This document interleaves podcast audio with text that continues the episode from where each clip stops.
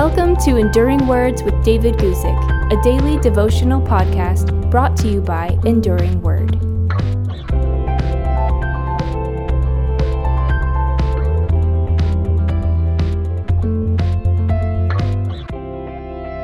Today, I want to speak to you about making no deal with the devil. I'm going to read to you from 2 Kings chapter 18, verses 15 and 16. That's where we read this. So Hezekiah gave him all the silver that was found in the house of the Lord and in the treasuries of the king's house. At that time, Hezekiah stripped the gold from the doors of the temple of the Lord and from the pillars which Hezekiah, king of Judah, had overlaid, and gave it to the king of Assyria. Hezekiah was a good king over the people of God. In fact, he was one of the better kings of Judah.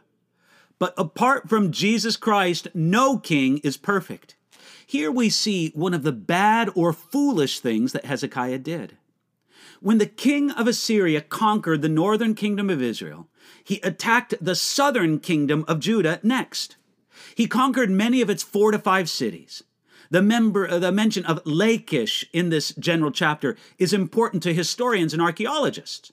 The British Museum displays the Assyrian carvings depicting the siege of the city of Lachish, which was an important fortress city of Judah.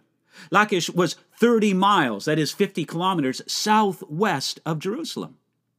Matter of fact, in the British Museum, there is a wall carving from Sennacherib's royal palace in Nineveh. It shows King Sennacherib on a throne in his military camp outside Lachish. Captured Judean prisoners of war march by on foot, and all the booty from the city is displayed on wagons. After Lachish, the only Jerusalem was the city left.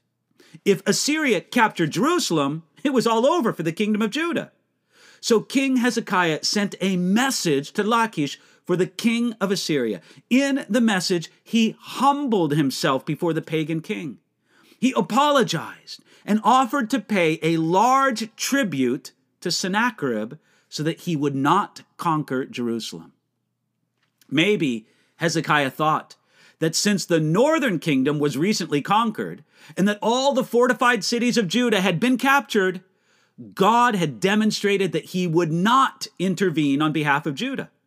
Maybe this made King Hezekiah feel that he had to do something himself. It could be that his idea was strengthened when he remembered the wickedness of his own father Ahaz. Maybe Hezekiah thought that because of their prior sin, Judah deserved such judgment. Well, what did Hezekiah do? We read in our text so Hezekiah gave him all the silver that was found in the house of the Lord and in the treasuries of the king's house. Hezekiah hoped that his policy of appeasement would make Judah safe. He was wrong.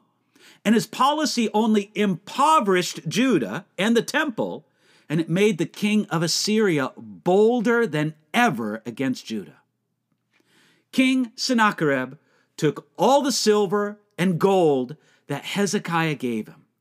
But it didn't buy him off. He took it all, and he still wanted Jerusalem and Hezekiah's throne.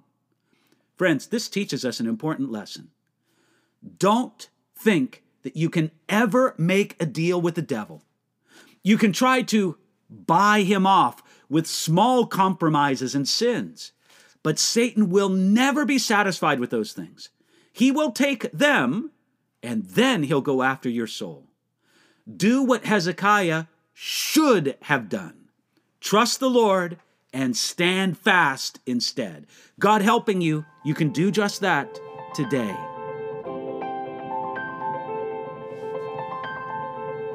Thanks for listening to Enduring Words with David Guzik. For more information about David's ministry, visit enduringword.com.